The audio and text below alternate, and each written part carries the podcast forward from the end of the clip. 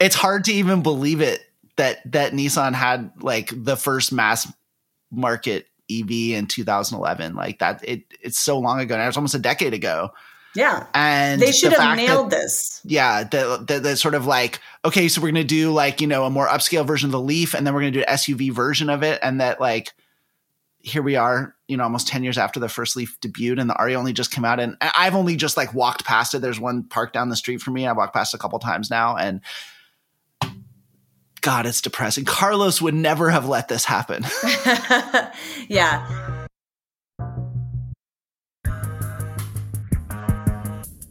Hello and welcome to the Autonocast. I'm Kirsten Korosek, transportation editor over at TechCrunch. And I'm Alex Roy, the founder of the Human Driving Association, formerly of Argo AI, whom I never represented on this show, and now a management consultant. But I am not allowed to shill for my company, so I'm not going to give it a name. And I'm Ed Niedermeyer. I am the author of Ludicrous, the Unvarnished Story of Tesla Motors.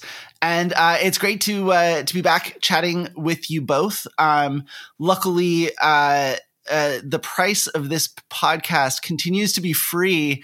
Uh, and if it were any higher, we'd be cutting prices because that's what people are starting to do in the electric vehicle business. Is Aren't you happy about that, Ed? Ed, don't you want to see cheaper that EVs? was amazing lead up. I just want to give credit to the amazing lead up of that. Um, I, Alex, I do want to see cheaper EVs. That's actually Tesla's so- doing it for something of you. a yeah, you know, and and they're taking a very specific approach, and I think it's it's an interesting an interesting one because Tesla since 2006, since the the top secret master plan, this was the mission of this company, right? Was to was was to cut to cut the cost of EVs, right? Rich people will buy an expensive Roadster or expensive Model S or Model X or performance Model 3 or performance Go Model Y or you know, and and that it would make prices cheaper and and you know, there's two there's two ways in which things become cheaper, right? And and I think there's an interesting contrast to be drawn here. One is that, you know, you charge people as much money as you can for a product and then you cut into your own margins by cutting the prices, which is what Tesla's doing, or you develop new cheaper models and sell them profitably at much much lower prices.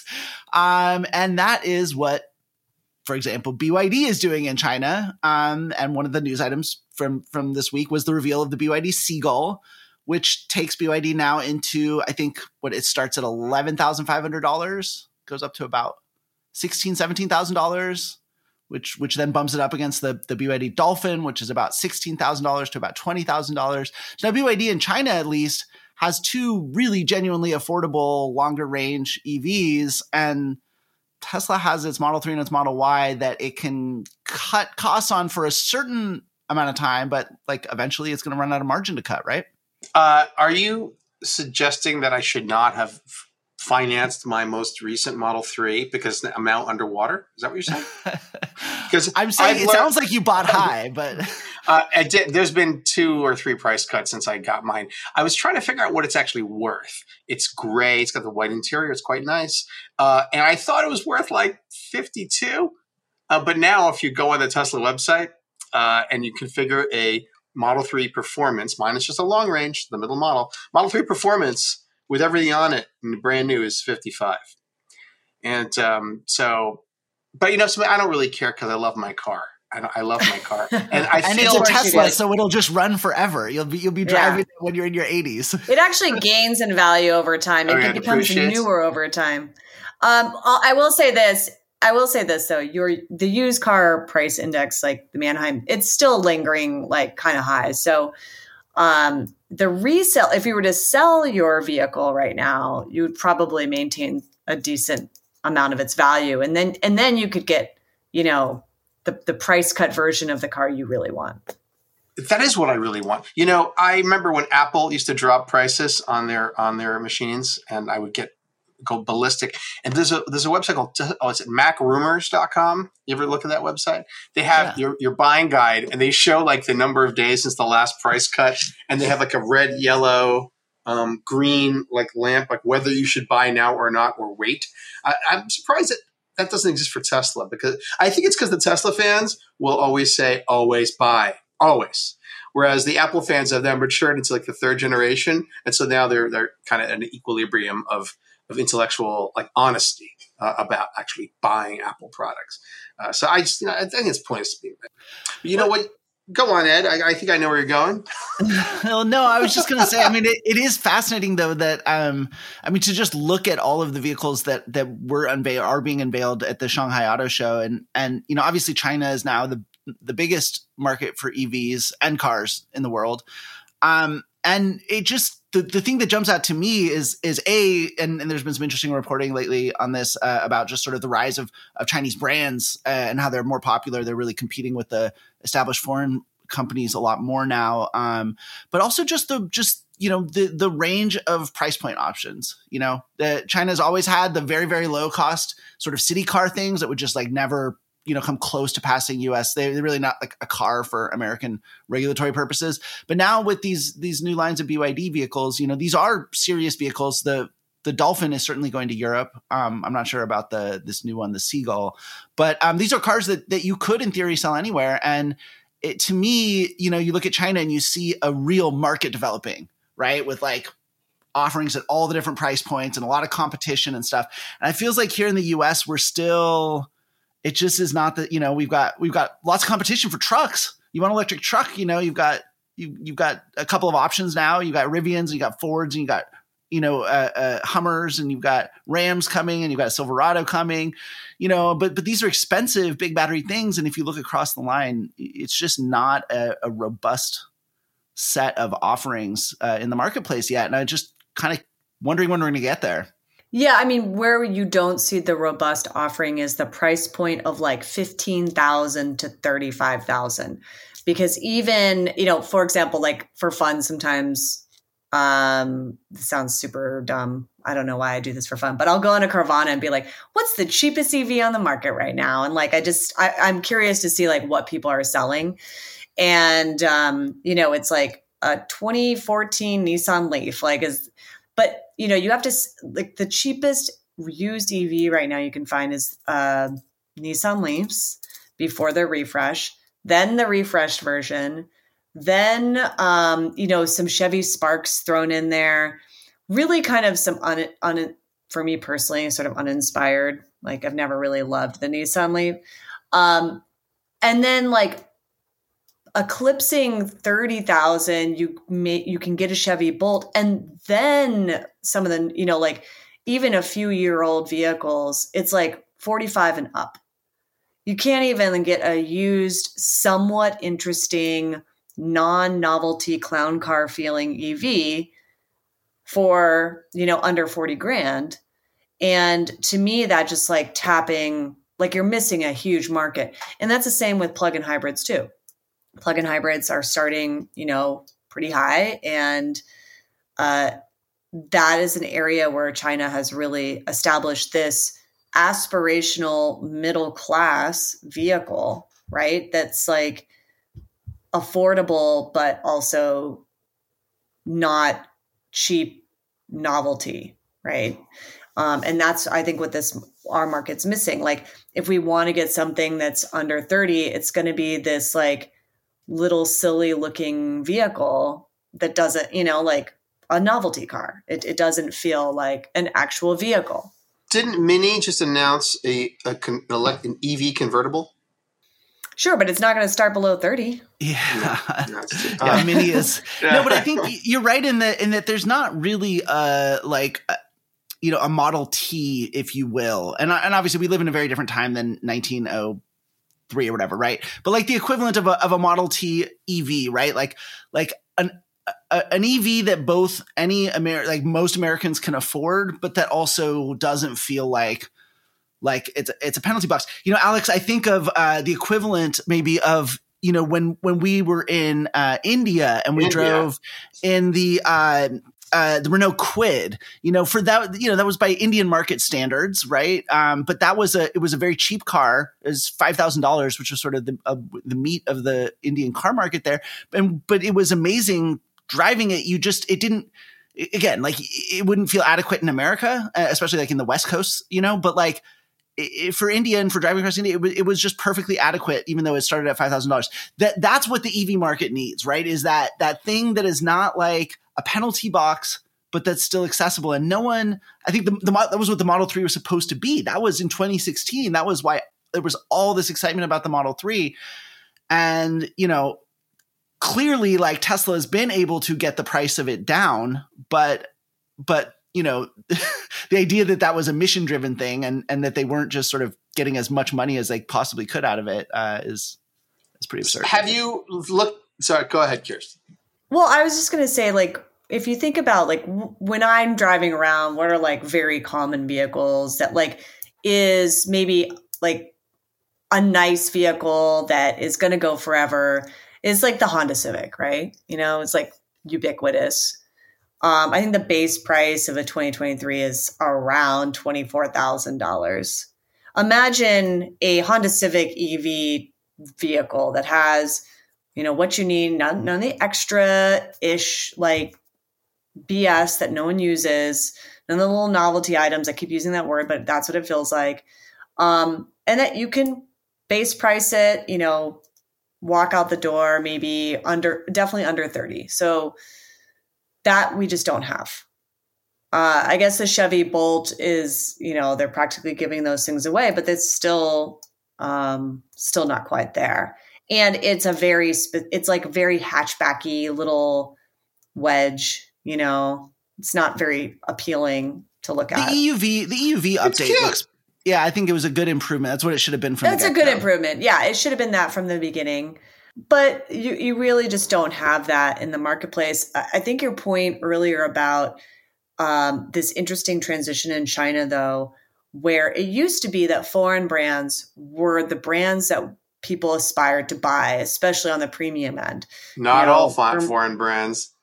Right, sure. Not all foreign brands, but like for example, like Mercedes is, you know, China is an incredibly important market for them and on the luxury end. But you're starting to see this shift where um, China companies are becoming appealing to the marketplace there and every foreign automaker in china should be concerned by that yeah um, because it, it, they used to be able to count on the cachet of being a foreign brand and it being naturally appealing and that's ending well and so what's interesting is is now too that that some of these chinese brands are now going to to europe and and especially with some of these more moderately priced vehicles so byd is going to europe um as we said with the with the dolphin not the seagull um uh I think it's a, a Aiways is there. Um, Zeekr Zeekr is going to be there. Um, uh, uh, I'm sorry, Lincoln, Lynk & Co doesn't sell EVs though. Oh, MG is the SAIC brand. NIO is there.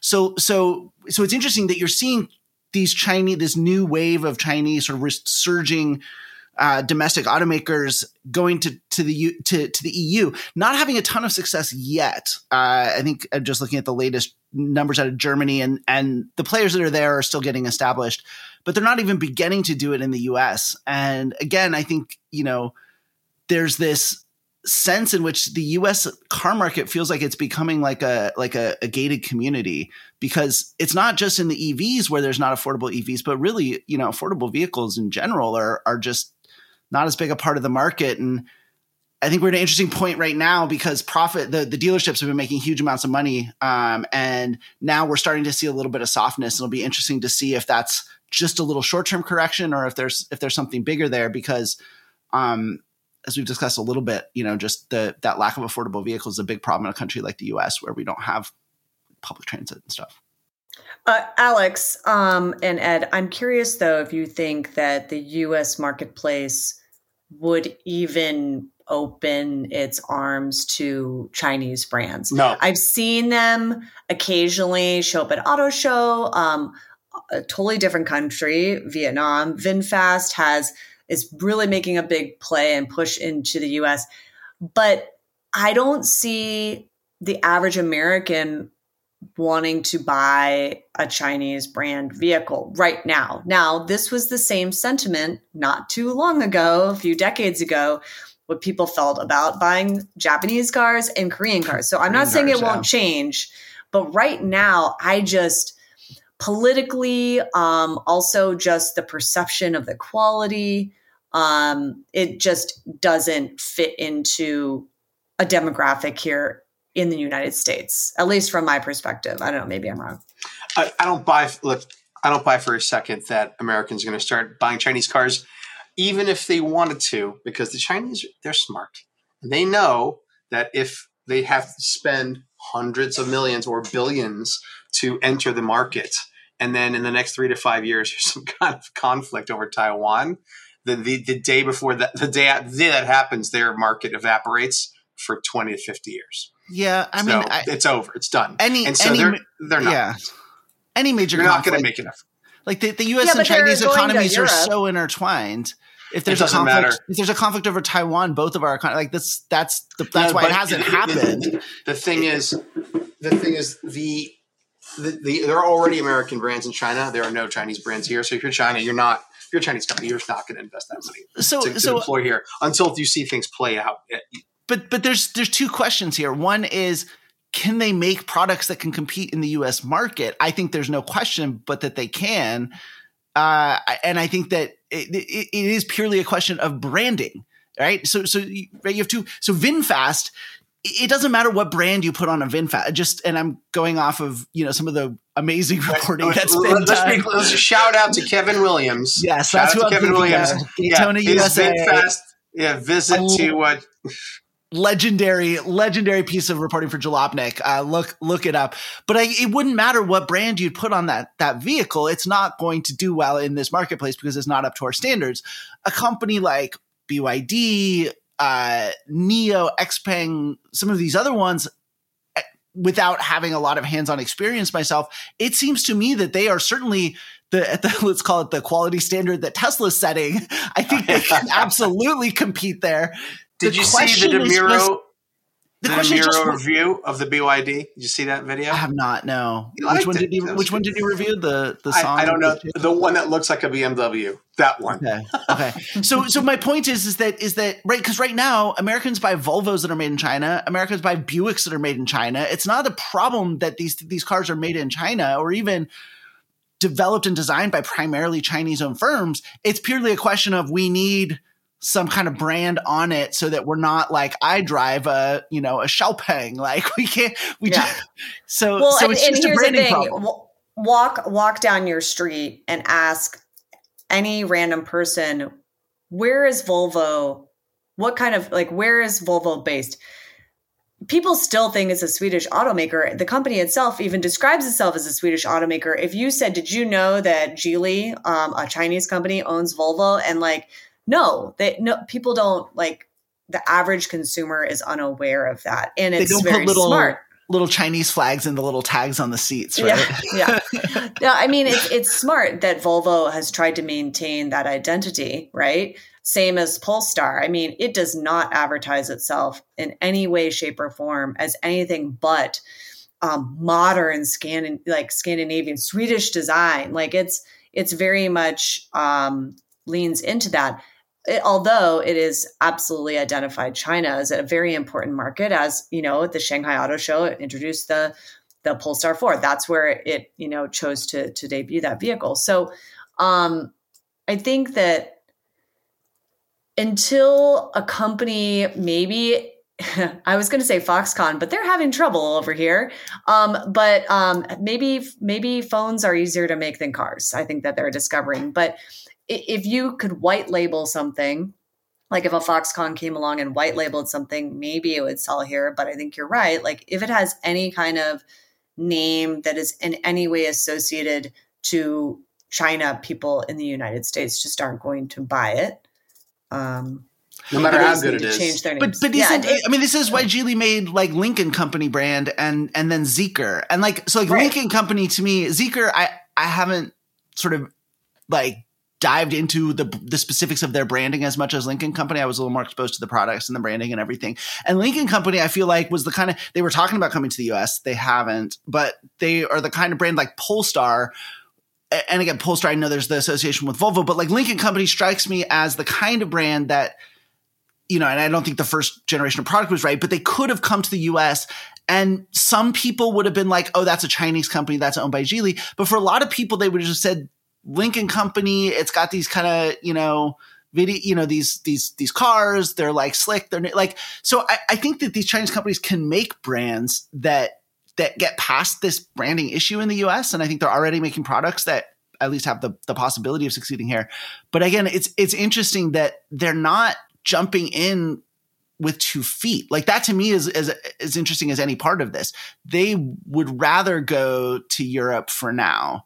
And I think it says a lot about the fact that you know, fundamentally in the US, we have a premium market. And if you go to the, U, the EU, it's not just a premium market. People are willing to buy an EV on value. And I think here in the US, the buyer of EVs who, who are just buying on value and not looking at brand and status and prestige and things like that is still very small. And so, so part of it is that I think our market, they, they just don't see our market as being ready for, for the kinds of values that they're competing on, right? You know what I'd like to see? What? Stellantis bring the Citroen Ami to the United States. That or how about the Honda? Like, how about the Honda E? Yeah, so cool, so cool. I, I bet the uh, Honda E would be so expensive if they brought it to the U.S. Why? Well, because I mean, I, first of all, I don't think it could because I think the, they'd have to rehomologate it. It'd be super, super expensive. But like, it just, it, it's a car for markets where people are willing to pay for premium small cars, and like, that's never like the US is, has always been a tough sell for that.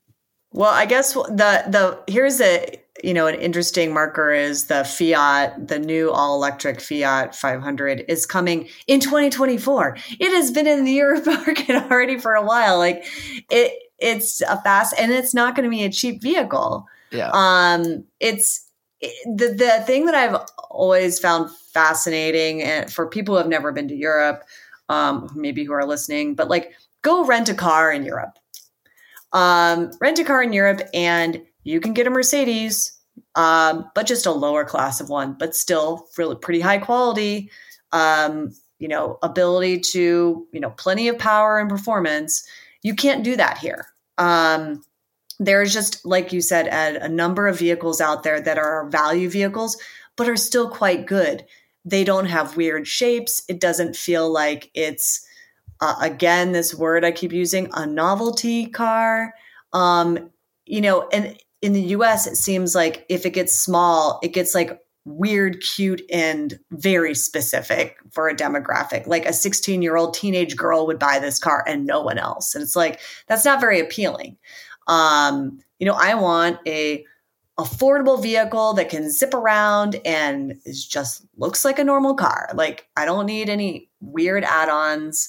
Um, and that's what I feel like is happening with the EV market. Like I was just in the Nissan Ariya, fully disappointed um, because I felt like I was in a concept car.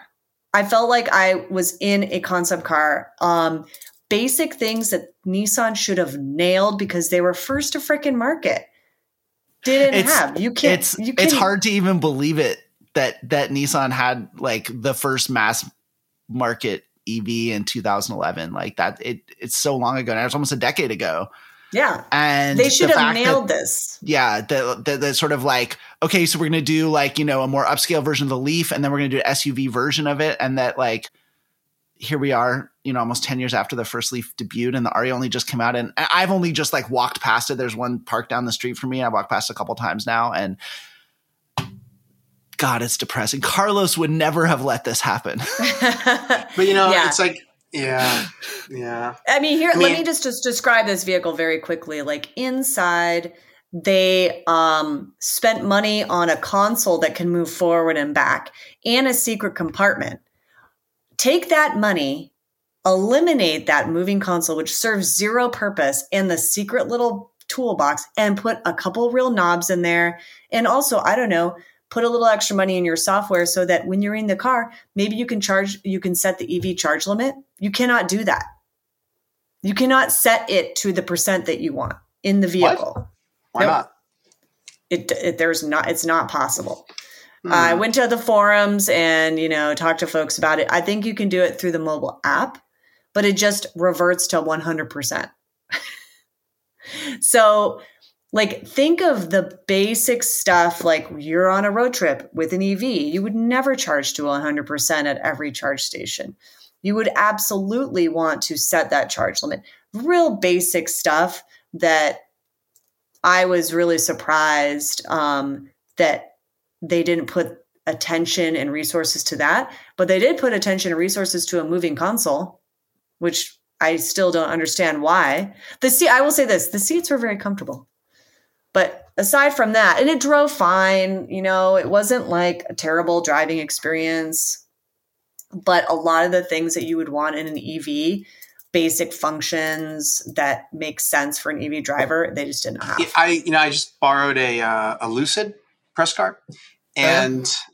Yeah, and I was, you know, they have the um, the, uh, the motorized center display, you know what I'm talking about in the middle? Mm, yeah, that moves. And you mean that I you never, can flip forward? Yeah, that one. Uh, and um, I, I, appreciate that you could raise it to uh, get some more storage. But I always think to myself, like the cars, the timeless cars, are usually benefit from simplicity because 20 years from now you don't have to worry about it.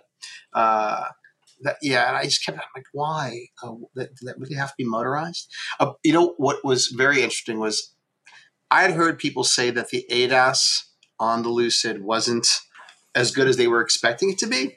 I found it to yes, be a lot I was better one than of those I expected. Yeah. What? I, yeah. I'm, that is so shocking my, to me.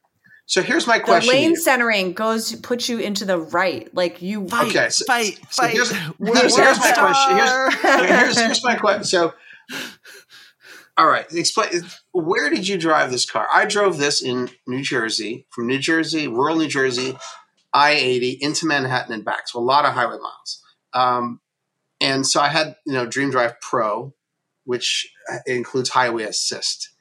And Correct. Did you have that same system? Yes. Uh, if you recall, I attempted to drive the Lucid Air from Tucson to LA for the LA Auto Show, where we all hung out. Yes. Yeah. And I and it was equipped with the this was not the touring edition. This was this was the higher trim level. Um, and it had, you know, the highest level ADAS at the time. And I could not stand the ADAS. The lane centering put me, parks you into the almost on the right lane line. You know, so if you feel comfortable, like basically being able to like essentially the passenger could slap five to like a semi truck driver, then sure, that's great. But I personally felt like it shifted you way too far to the right part of the lane. It didn't center you. And then the thing that it's one of my biggest complaints about Tesla um, as well, when it disengages, it almost feels like there's a stickiness to the the like the torque on the wheel at the steering wheel and and when it disengages it kind of makes this abrupt sort of uh, correction and then it goes into manual mode um, and I did not like that at all. Uh, the adaptive cruise control was great, no problems there. And I found that the, a lot of the software upgrades that they've made since the vehicle first came out were incredibly needed and absolutely um, you know better than a huge improvement from you know originally but the ADAS I think still needs a lot of work it also ping ponged on lanes when I was merging like on you know when like it would go down to one lane interesting I had none of those issues with the ADAS. Um, well, maybe they did a software update between November and now. Yeah, that fixed uh, that. Interesting. My issue with the car, and I I loved it. Um, it was, but my issue with the car was the uh, user management, like defaulting to my settings, like that is seamless in in my Tesla. And that wasn't seamless in this car, uh, which also surprised because you know it's supposed to be you know better in, in almost every way. But the ADAS thing, I was thinking about the Consumer Reports reviews recently that came out where they put um, Ford, uh, was it Blue Cruise, got first place, and it seemed like the weighting in the Consumer Reports rankings um, really. Uh, was good for companies that had, what, I guess, what they called collaborative steering, which is something that Tesla mm-hmm. doesn't do. And for those who don't know what collaborative steering is, if you drive a Tesla and you and you um, want to change lanes while you have autopilot or FSD beta engaged, you have to put steering. You engage the steering, uh, the, the, turn signal stock, or the buttons on an S or an X, and then the car will execute the lane change. Actually, that doesn't happen just in autopilot. It only happens in the higher levels of um, uh, enhanced autopilot or FSD. And so our car will execute the lane change. But in a Super Cruise GM vehicle or a Blue Cruise Ford vehicle or a Lucid, you can, um, if you engage the turn stalk, uh, you can manually make the lane change, let go, and the system stays on throughout the lane change. And so Consumer Reports calls that collaborative. And I think that's really interesting and an important distinction because in a Tesla, if you don't, if you want to change lanes, you have to disengage it. It does like a sharp jolt to the wheel as you disengage right. torque, and then you have to re-engage the system manually. The collaborative um, steering component uh, is one that I think is a very good feature to have in any assisted system, and that was where I was really surprised at how well the Lucids worked. So I'm curious. I guess there's not enough Lucids on the road to get like feedback in a public forum because you get a mountain of feedback about Tesla stuff. We have a little bit of feedback about Super Cruise and virtually none about Blue Cruise or Lucid because it just seems like the, the user base uh, is not vocal or that large or both. Uh, so just to jump in really quickly, I want to go back and we should talk about this later off the show because I want to go back and talk to the folks at Lucid because I don't believe that I, it was collaborative when I was driving it. Mm and it was and, and that was my main one of my bigger complaints it was a very similar experience to the tesla you know you have to disengage it and then i've never liked that i've felt that first of all like unless you are really communicating with the driver and there's an audible chime and it's like very obvious that you've disengaged you do feel it um that it can set you up as a driver for like misunderstanding if you're engaged or not. Agreed. Um, and so I've always been a big uh, proponent of collaborative driving. So if Lucid has that, I mean, my recollection from back collaborative in steering, November, to be clear, right? So, yeah. so my recollection from back in November was that wasn't the case. But to be fair, I should go back and check and make sure that that wasn't something on my end that I was doing. But it, my experience was that the, the adaptive cruise control worked excellent. There was a lot of stuff that was really enjoyable about the vehicle. It was one of the quietest vehicles I've driven. Um, and there's a lot to say about it. However, like I didn't like the combined ADAS, like all the automated, you know, driving features combined to, you know, specifically the lane centering. Interesting. So I went and I started sniffing around all all the companies offering some kind of higher level ADAS and I and I was watching the um, Lucid Dream Drive Pro, I guess, promotional video, and I came across something. But, hang on a second. It's called Dream Drive Reveal, and the video is a year old. At 35 seconds in, there's a fascinating screenshot which shows like dozens of ADAS sub functionalities in this like kind of star pattern for what's coming in the future. And then I went to look at the Tesla configuration page. You know, for those who don't know this, you buy a Tesla, you get Tesla Autopilot stock. Then Enhanced Autopilot adds a couple of features. You know, uh, lane change, uh, parking, they call it summon, and navigate in autopilot. And then that's 6000 And if you pay the full 15K, uh, you get FSD beta. And that it adds, um, they call, you know, auto, I guess, what is it? Uh, FSD on city streets. But the other feature that it really is the one you want is the um, red light, green light ding. Like you're at a stop and the red light changes and then it lets you know. So I, I was thinking about Horace Dediu and his his phrase, you know, that uh, what is micromobility? It's the unbundling of the car. It's the unbundling of all the things people do with a car into all the sub modalities and products that are best done by a cheaper, lighter, more efficient vehicle. And that and that is the universe, the Cambrian explosion of micromobility products. But why, you know, why haven't we seen, maybe we're going to see it soon, the unbundling of the autonomous car or self-driving car? Because AV companies promise a universe of benefits in you know safety and convenience. And yet only one company today offers subscription or purchase of bundles of those autonomy features that are effective. They're not all. It's Tesla. They're not all good.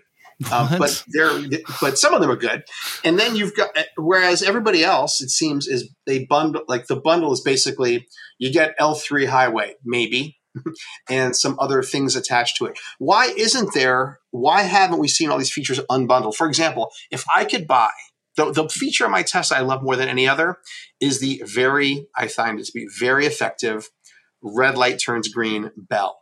if I could, I'd pay five or ten bucks a month just for that.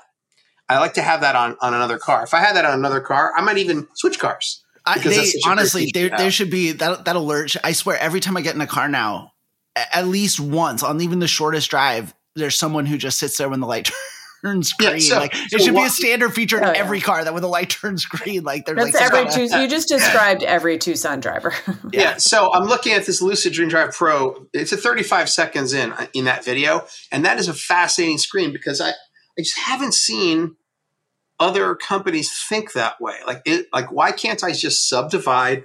and granularly select. These are software uh, enabled features. Therefore, well, Alex, they, they, don't need to be part of like a stupid package. But but also maybe That's people maybe people are already overwhelmed by by too much choice, and if anything, it's like the the bundling is what makes it right. Like like full self driving, like like and and actually it was interesting. BYD. Uh, uh, someone from BYD had a, a, whole quote. CNBC had a good story about it uh, in China, where they're basically saying, you know, self driving in private cars is is just not going to happen. Basically, kind of a, another another shot at, at Tesla. Basically, how do they define self driving?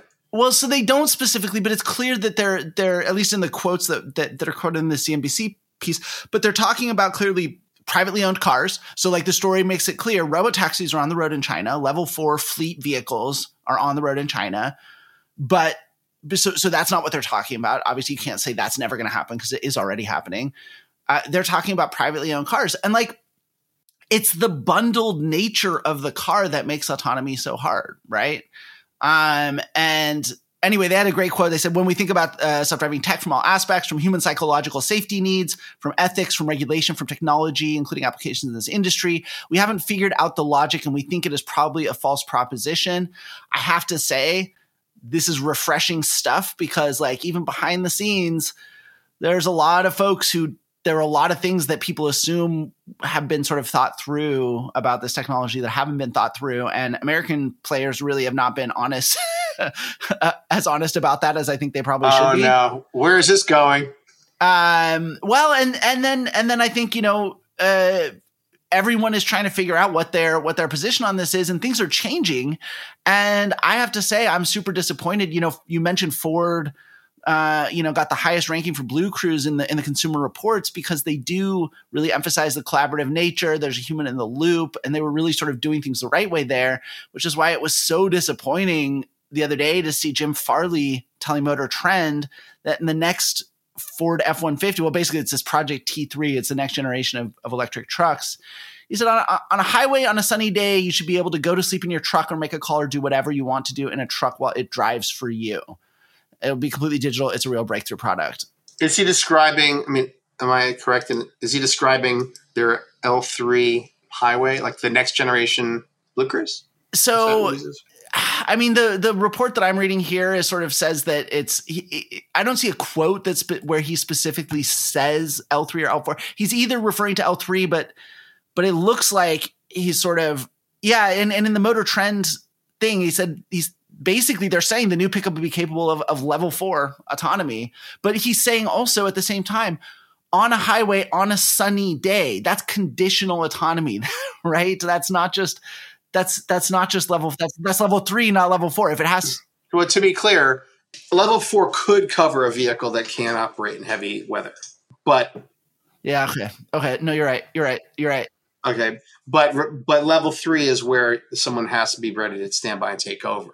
Yeah. And and I, I kind of went around on this on, on Twitter. I'm curious to, to hear your guys' take. I mean, for me, the real problem I have, like, look, like we don't know anything about this new vehicle. Like, like it, it's not outside the realm of possibilities that that some of this capability might be possible. The problem is that is that right clearly he's selling the idea that like a, at some periods under certain certain conditions the the car will drive itself the the problem is not necessarily that it's the transitions between to and from that automation and then the human control. You're speaking my language. But more importantly, the what I really have a problem with this here is is that like that's the goal. The goal is that the dream that we're selling is people taking a nap while their 5,000 pound pickup truck cruises down the freeway. And for me, I think like I get why that's appealing. I get why people want to buy that, but like I thought this technology is about safety. And like that's, you know, that's very, that's a very different goal than, than safety. And there's so much that this technology can do to improve safety. And trucks, by the way, have a lot of negative things that safety wise that, that this technology could help overcome. And like that, I just, I, w- I would like to see them sort of sell the technology around that. And because I think this way lies madness. This way lies Tesla full self driving, basically. So I'm I'm I'm not going to defend Ford. I don't work for Ford, but it sounds to me like it was referring to well some future iteration of L3 highway, but that if someone could sleep, then that person's not going to want liability. So the questions are really about whether or not that is the case for the system he's describing. Well, the problem I see, I, I clicked on the link, the Motor Trend story link, which is written by someone we know I generally like. Um, however, however, there is there's a the problem here is in the what paragraph is there? Second, third paragraph. It says here many automakers believe in holding out for level four or five, yada yada, where driver disengagement time is increased. And there's a little less confusion about when the driver needs to take over. Level four vehicles, that's not what level four vehicle is, level three. And it looks to me like the last five years of work the Autonocast has been doing, and you've been doing, Ed and Kirsten, is like maybe is out the window because someone, I don't know if it was Ford or Motor Trend or just our friend Justin, someone is not understanding what the levels mean. And that we're we're far into this sector. We're already in a down cycle, and, and this is still happening. So someone's got to do a better job about communications. Um, that's a problem yeah, I mean, I think the root of this problem is the fact that we are having this, like, you know, several minute conversation trying to parse what Jim Farley said, who's CEO of a company, and it's not clear, is the root of a problem that is extends across every automaker. Um, that's why I actually wasn't sure about the language change that Mobileye was suggesting, but I think it, but but I actually think it makes sense. It's very clear and very obvious what a system can do um, to a certain point. Obviously, like hands off, eyes off, under what conditions, but we have experienced CEOs and board members of major companies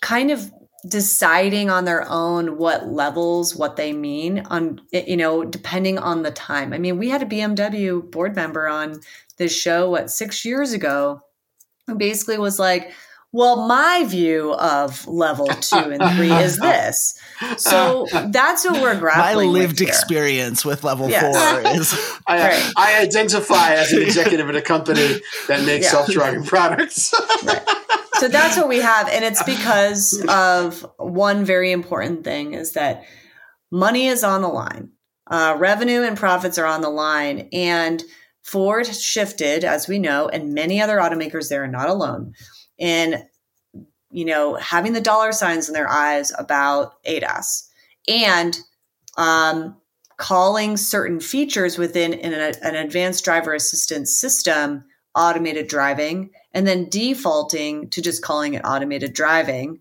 um, and then starting to call it autonomous driving system.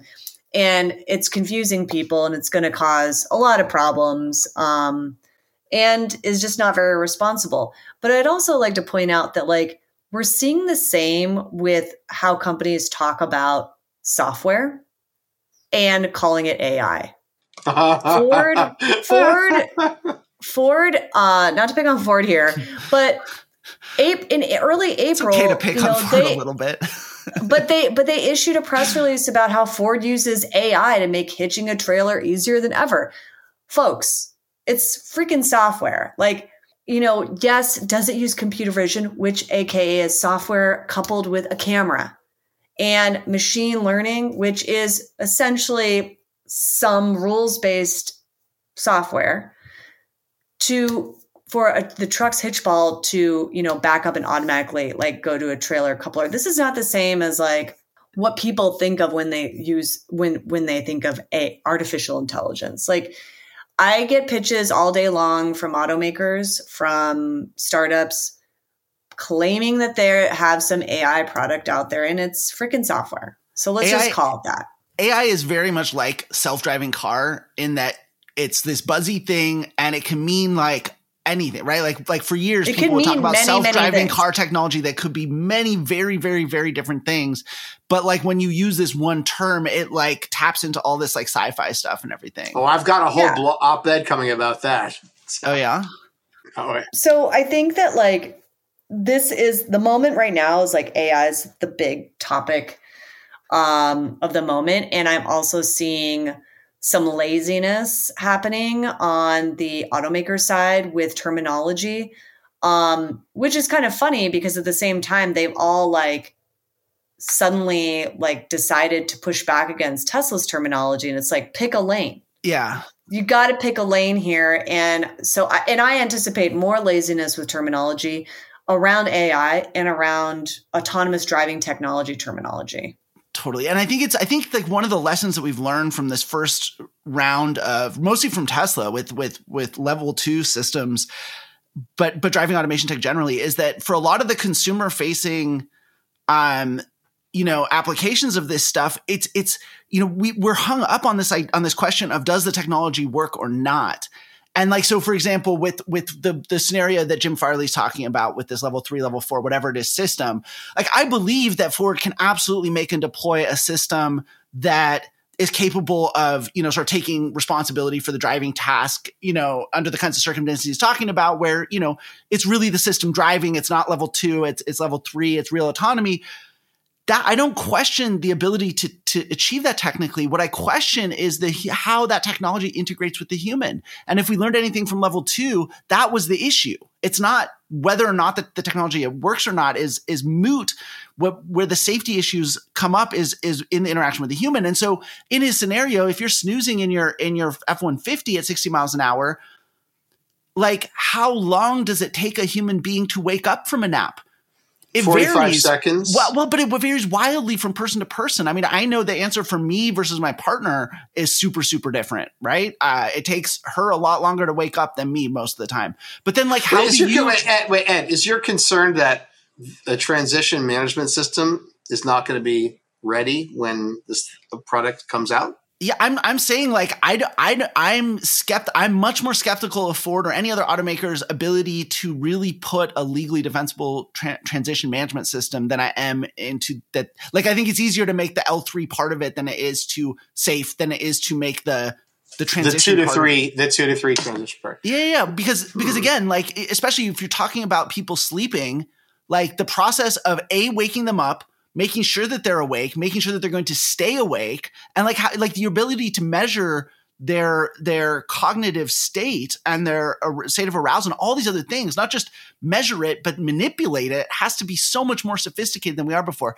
And and so i think the point here and and this is why i want to just before i shut up and we wrap this episode up i just want to go back to this to this quote that li yunfei who's the spokesperson for byd and just read it one more time because i think it really this is this is what we're talking about. People people want these things to just be technological problems but really it's integrating the technology with humans in a safety critical use case that's the real problem. And here's the quote. When we think about self-driving tech from all aspects and and the first example here from human psychological safety needs from ethics from regulation from technology we haven't figured out the logic and we think it's probably a false proposition. And i think that if you're really thinking this stuff through thoroughly you know it's it's really uh you start to see the the wisdom in in in some of those things that they're they're talking about there. Final thought for me is while i do think that companies sometimes take positions because they don't want to go down a road and so they justify not going down the road and i'm not saying that that's happening here but just as that like little caveat um i experienced as a passenger not yet a driver in mercedes quote unquote level 3 highway level 3 system and you know it is incredibly limited um, and for a reason. And I think that they have put a lot of time and effort into how that is communicated to the driver. Um, the speed limit is a big factor. Like it stops working after 30 miles an hour. It's, you know, it's meant to be in bumper to bumper traffic scenarios. Um, it'll be very interesting to see um, how its deployment here in the United States. You know, it's it's going state by state actually, um, even though technically it doesn't really have to. But it's it's Mercedes. They're super conservative. Um, they have the NCAP, you know, uh, rating over in Germany, and it's deployed there. I'm really curious to see how that one works, and I think that that, that will end up setting a bar potentially um, for how what other automakers do. Um, it is pretty strict and confined and communicates with the driver pretty well. But again, and they've said that they take on the liability. But again, it is not a. It is incredibly difficult, as Ed you were mentioning before, to take in consideration of every factor in that handover moment. What are people doing? Are they passed out? Are they awake and just not paying attention? How many audible, haptic, and alerts do you give? Um, what is that magic number for you might be a different magic number for me. And so that to me is like the big risk um, is that handover moment. Um, you know, Mercedes has this whole protocol where the hazards go on and all this stuff. But again, like it's this semi controlled, not control scenario that is really going to be a, a, difficult nut to crack. Um, and every automaker is approaching it differently, which makes it super exciting and risky on the roads. Well, that's probably a good place to to leave it off. This has been a fascinating discussion. Uh, lots of interesting stuff happening. Um, anything anything else we want to cover before we before we wrap this up? The only thing I want to cover is for what Alex say it. Did you see this uh, this this thing tweet um, Li Auto that uh, the Shanghai Auto Show. You see that tweet? Which tweet? Well, it, I have to. It, it's the. I dropped it in the chat. I feel compelled to bring this up on the way out. Okay, okay. bring it up. You like to usually end our our session short, but that's fine. We'll take a, another minute of Alex Roy, please. Li Auto announced. I'm going to read it. Their AD Max 3.0 all scenario NOA ADAS feature. That's a lot.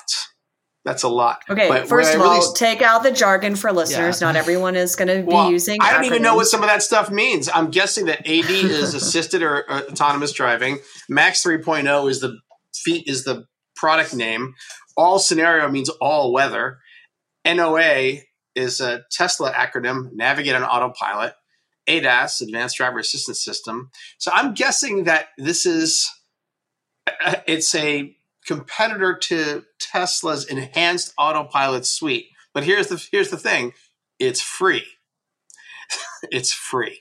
There, it's standard on on the Li Auto cars, and that's really interesting because that might hurt Tesla more than anything else. Because who's going to pay six thousand dollars to upgrade to a suite and get for free on someone else's car? And some in of these China. Chinese cars in China, some of these Chinese cars are really good. Yeah. Well, and I don't think anybody's buying full self driving in China. In fact, I don't even know if you can buy it at this point. I'm not sure. It's a little vague. If, on if, our next episode, the, let's yeah. get Taylor Ogan to come on and talk about it. yeah, we can. Okay, All right, guys, well, thanks. On that note, um, I was going to just say thank you to our audience for listening to another episode of the Autonocast.